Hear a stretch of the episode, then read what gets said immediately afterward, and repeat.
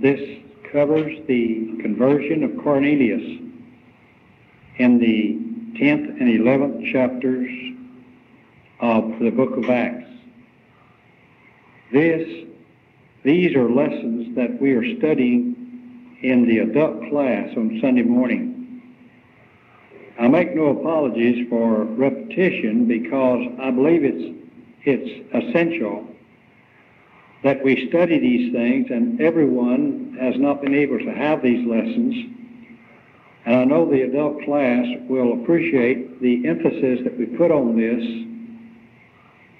uh, in order to emphasize to people who are not Christians the importance of their, their becoming a Christian, because this is all of our responsibility and I think we need to emphasize more what must I do to be saved because of the ones who are becoming at the age when they're responsible and people who are studying to know what to do to become a Christian.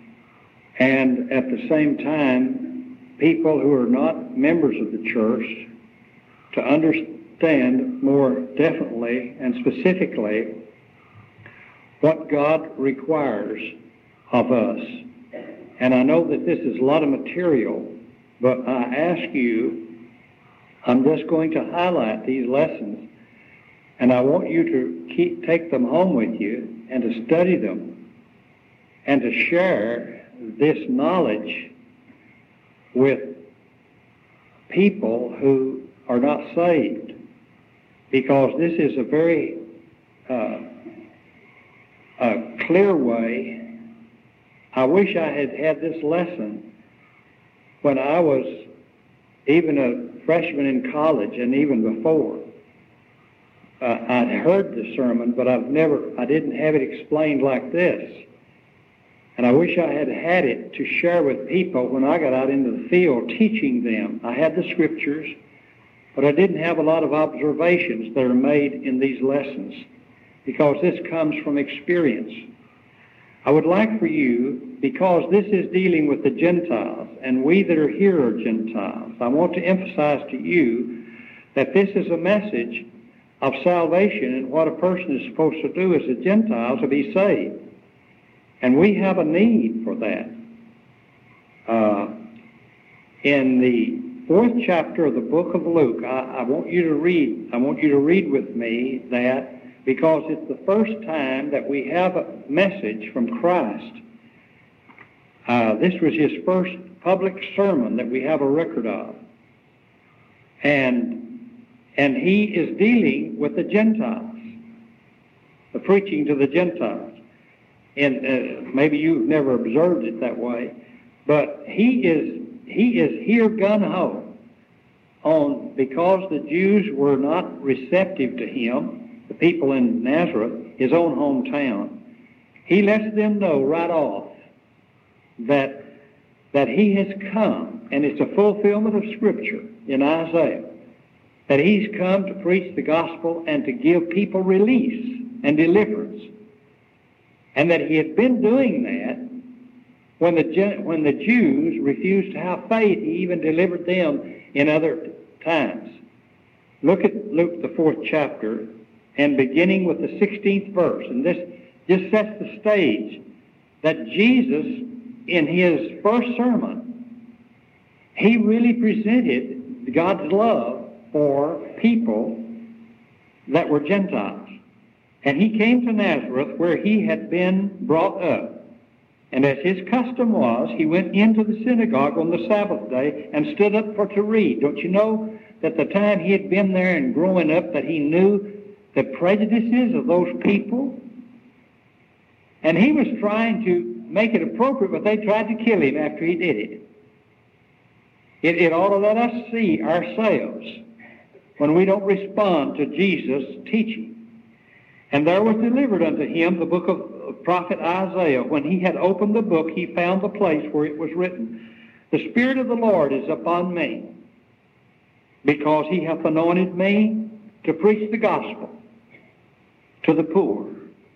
He hath sent me to heal the brokenhearted, to preach deliverance to the captives, and recovering of sight to the blind, to set at liberty them that are bruised, to preach the acceptable year of the Lord. And he closed the book and he gave it again to the minister and sat down. And the eyes of all them that were in the synagogue were fastened on him. And he began to say unto them, This day is the scripture fulfilled in your ears. He'd started his ministry. And all bare him witness and wondered at the gracious words which proceeded out of his mouth. Can't you just know that our Lord, inspired, did everything perfectly? And they said, Is not this Joseph's son? And he said unto them, Ye will surely say unto me this proverb, Physician, heal thyself. Whethersoever, whatsoever we have heard done in Capernaum, and he had preached up to Capernaum and healed some people before they, he came there. But this is his first sermon in a public place this way that's recorded. Do also here in thy country. He's saying, you're probably thinking that. Why don't you heal some of us? Why don't you do some of those great things we've heard? And he said, Verily I say unto you, no prophet is accepted in his own country. But I tell you the truth, and then he's talking about the Gentiles now. Many widows were in Israel in the days of Elias. That's Elijah. It's not translated. If it were, it'd be Elijah. That's the first prophet before Elisha. When the heavens was shut up three years and six months, when great famine was throughout all the land. But unto none of them was Elijah sent, save unto Sarepta, that's a Gentile city. A city of Sidon unto a woman that was a widow. And many lepers were in Israel. Now, many widows were in Israel, but none of them God helped at that time. And many lepers were in Israel in the time of Elisha. That's the one that followed him the prophet, and none of them was cleansed, saving Naaman the Syrian. He's a Gentile. All the blood began to boil in those Jews. And all they in the synagogue which heard these things were filled with wrath. Those are fighting words, Jesus. They talk about Gentiles being saved and rose up and thrust him out of the city and led him into the brow of a hill whereon their city was built, that they might cast him down headlong. But he passing through the midst of them went his way. Now please turn to your lesson and turn to Acts, the 10th and the 11th chapter. Because this is a Gentile, the first Gentile convert. And his name is Cornelius. And we want to see what he did to be saved. And if you're here this morning and you're at the age of, of, of being knowledgeable of what to do, I want to tell you that if you haven't done what the Spirit said to that Gentiles ought to do, you're lost. You're lost and you're not ready for Jesus. And, and I don't know what will touch your heart except to understand that Jesus reached out. In the first sermon he preached at Nazareth and told about God's grace even being extended to Gentiles in the Old Covenant. When his own, own people didn't even believe in him. He helped them. And then when he told them about it, that their faith was so small and that the Gentiles believed in him, they got mad at him. But here's the thing that he tells Gentiles to do to be saved. Now, the reason we need this is I don't know if you've read in papers, in the religious papers that we have, and then in the in the daily paper you read about promise keepers. I know you've read about those promise keepers. It's a group of people, and it's a, a, a It, it is a movement that, that brings fathers into the children and, and mothers and gets together and they pray and they do things and they bring together. And even members of the Lord's church is, is going off and saying, well, they're great and all of this. And, and they wonder why that, thinking about it, you know the reason why the Lord's church, the members of the Lord's church is so in lack of understanding because we don't study lessons like this. But did you know those promise keepers, as good as they do, as wonderful work as they're doing in bringing fathers and, and, and children together and doing great works, that doesn't save them. And when they, in their little promise keepers book, uh, they have that you do this and this and this and this and this is accept the Lord Jesus as Lord and you repent of your sins uh, and you confess Him and you're saved. And they stop there.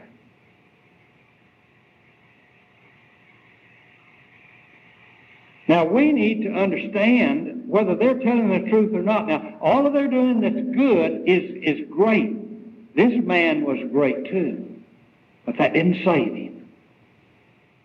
And we need to know that, and we need to share it with people.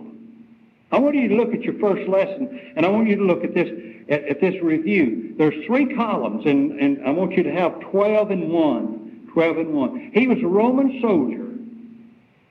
I want you to read about that. Down at the bottom of that first column, it says, Who was Cornelius? He was from Caesarea. He was a centurion. He is over seven, a hundred people in the Italian army. He was an Italian. He, he wasn't a Jew. He was an Italian. He was a, of another race. He was a long-term resident because he was in the army and he was being paid by the government. Now, the spiritual condition of this man, I want you to look. He was, in that second column, he was devout. He feared God. He had his household feared God. He brought his children upright. Thank God. And he was a generous giver. What a wonderful trait. We don't want anybody to ever fail to do these things, but he wasn't saved. He was persistent in prayer. And he enjoyed a good reputation even among the Jews that hated Gentiles.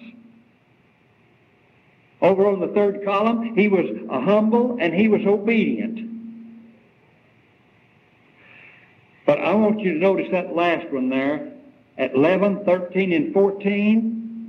Peter is dealing in the second paper that we have here in the 14th verse, he said, Now I want you to do this. He told Cornelius, said, You send and get a preacher. And this preacher is going to tell you word whereby you must be saved.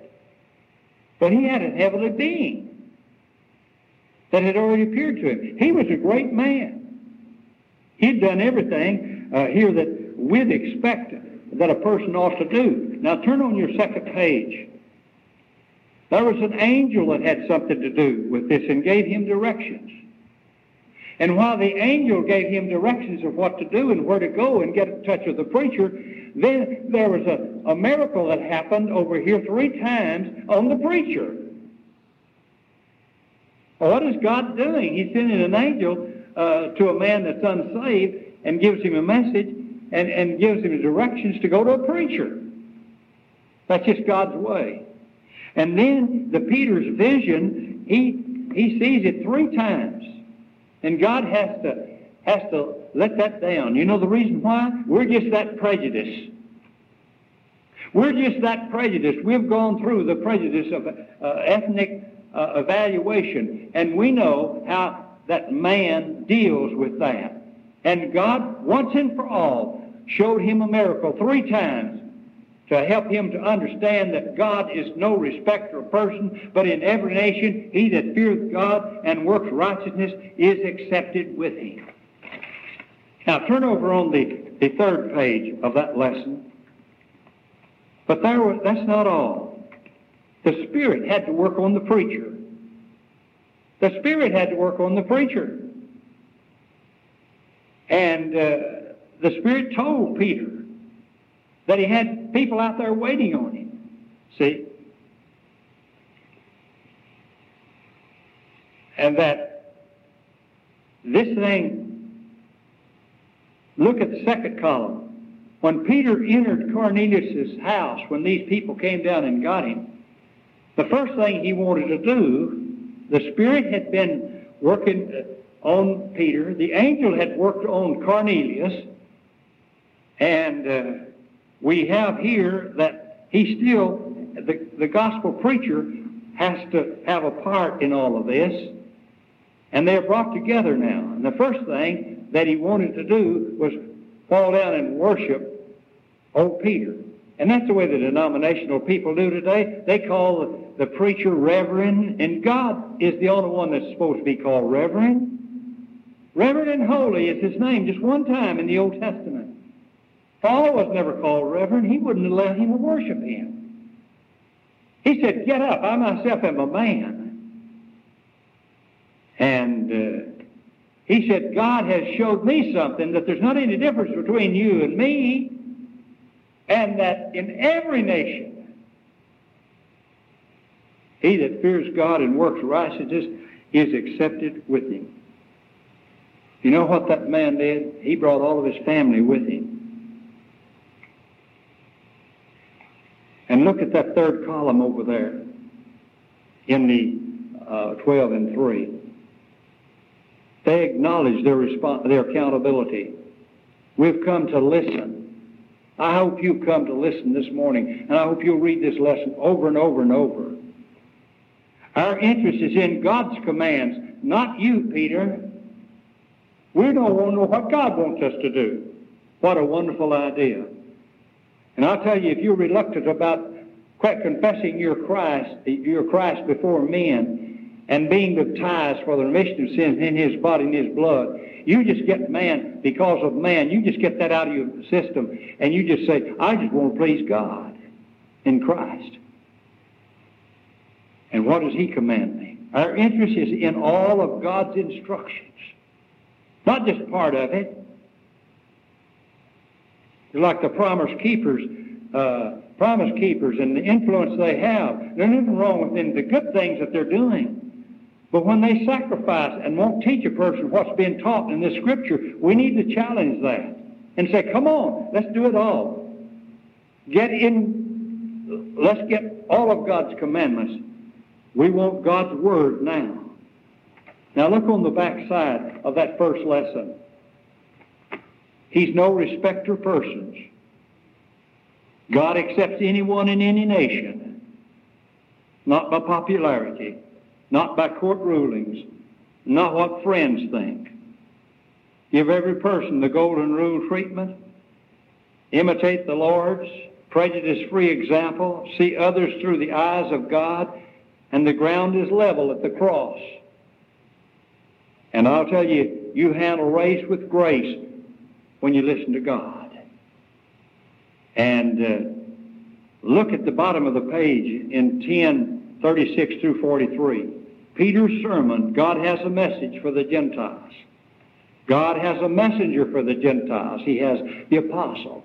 He has one today. It's a gospel preacher. And he has to preach it just like it was preached on the day of Pentecost. God's messenger to give the Gentiles uh, has, has witnesses. He has, the apostle here is what the apostle could speak about with confidence. And here's what his sermon included. Christ was slain. Christ was raised. Christ commanded preaching. And the prophets even verify that. The prophets verify that. Now, you can't improve upon that, and that was his sermon. Now take your lesson 13. Take your lesson 13. They had a Pentecost, just like the Jews had a Pentecost. And you'll see on the first page of 13 and 1 that the Spirit they received was not, when He was speaking to them, you know they had the Holy Spirit poured out upon them. The Spirit they received was not a result of repenting and being baptized, as it was true of the 3,000 on Pentecost. Well, Peter had nothing to do with it. Six brethren came along with him. He had nothing to do with it. And these six brethren saw that Holy Spirit came and they magnified God. They praised God and they spoke in tongues. Look at number uh, the second dot there. The Spirit they received was not imparted by the laying on of the hands of the apostles, as was when in the case of Samaritans, where Peter and John went down there. They had to criticize old Peter. They said, Peter, you don't need to give that to the Gentiles. That's just for the Jews. The Spirit they received was a baptismal measure in the same way the apostles were baptized in the Spirit on Pentecost. Acts 2 and 4. They spoke in tongues. The prophet had forecast this in Joel 2 and was quoted in Acts 2. Now look at the bottom of the page. He asked a question, Can any man forbid water? That these should not be baptized, it's not that not is left out there, shall not be baptized. Those six brethren didn't give any reason why they shouldn't. He issued a command, and the command was in the name of Jesus. But when you turn back and flip back to Acts 2.38, in the name of Jesus is for the remission of sins. And if it's for the remission of sins, the same thing the Gentile does, the same thing the Jews does for the remission of sins. And that's the reason why that all of these little tracts that people hand you out and said, you want to receive Christ? Said, yeah, just receive him in your heart as a personal Savior. And just confess your sins, and he'll save you. That's not what he said here. He said there's something else needs to be done. Why is it? Because the blood was shed in his death, and the death is portrayed in baptism. And that's the reason the Apostle Paul wrote in Romans, the sixth chapter, about the death, burial, and resurrection of Christ being portrayed so beautifully by baptism. That's the reason the Apostle Paul said there's just one baptism in Acts, in, in Ephesians 4. That's the reason he put it in the list of seven, where he listed the Spirit as one. And baptism. Now, if baptism is the same as the Spirit, then you have a duplication there. That's the reason why the Apostle Peter said, Who can forbid water? That the, or Apostle Peter uh, said in his writing, he said, Baptism doth also now save us. It saved, but it was the blood of Christ that saved. And he and Paul uh, talks about the blood of Christ. But the blood where our faith comes into existence is if we believe that Jesus washes us from our sins in his blood, but the blood has to be miraculous and has to be done when we show our faith that he died and was buried and raised. If you didn't do that when you were baptized, your baptism is void in form. It's just a, it is just a fake. You didn't have faith in Christ. He went through it as a form. It was just a tradition. When you understand that you went into the blood, into the death, burial, and resurrection of Christ, and it was there that the blood of Christ became miraculously the cleaning, cleansing, and the healing power, that which delivered you from your sins, then you believe in the death, burial, and resurrection, and that's the reason why you said, Yes, I believe Jesus Christ is the Son of God. That's exactly what he did here. He commanded them. And I want you to look down here. Cornelius was told that he would be saved by hearing words. I want you to look at that, that first page on 13 and 1. 1114 said, Cornelius, you'll hear words whereby you'll be saved. And when those people came from Cornelius, it just timed just right after those three miracles were, were performed, letting down the sheep. Timed just right. He knew exactly. And he said, say, you got to go to Cornelius. It made sense to him. And when he got there, he said, God has showed me that nothing, no man is common or unclean, but that we all must respond to the truth. Cornelius was told it was words they were waiting for these words. He said, We want words from God. We want His command. We're here to hear what God wants us to do. Let me tell you, if you're here and you can believe the great gospel of Jesus Christ spoken by the Lord when He ascended before He said, He said, He that believeth and is baptized shall be saved. Isn't that easy? Two plus two equals four. We can understand that. But when He says, He that believeth and is baptized shall be saved, why do we want to deny it? He simplified it. He gave us an equation that we can't deny.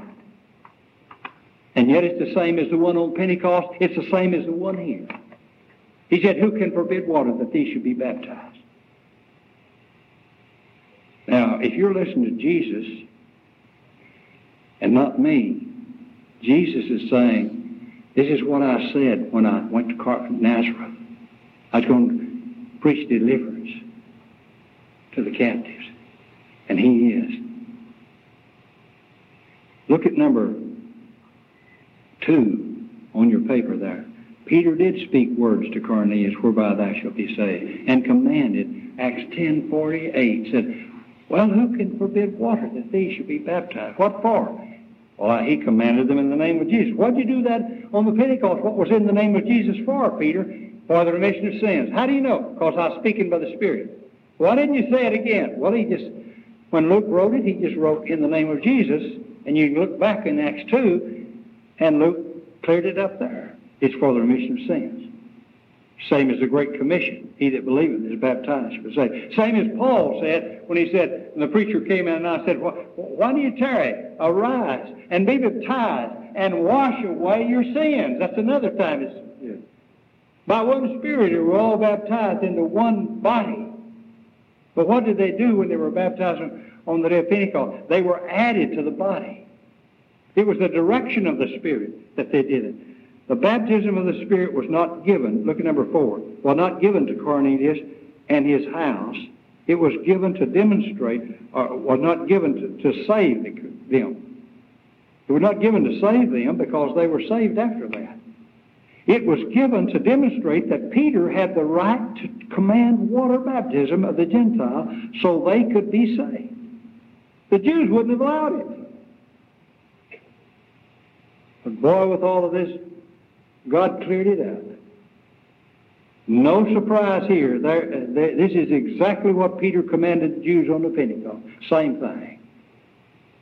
Peter understood that the purpose of the Gentile baptism in the Spirit was to show that God was ready to save them.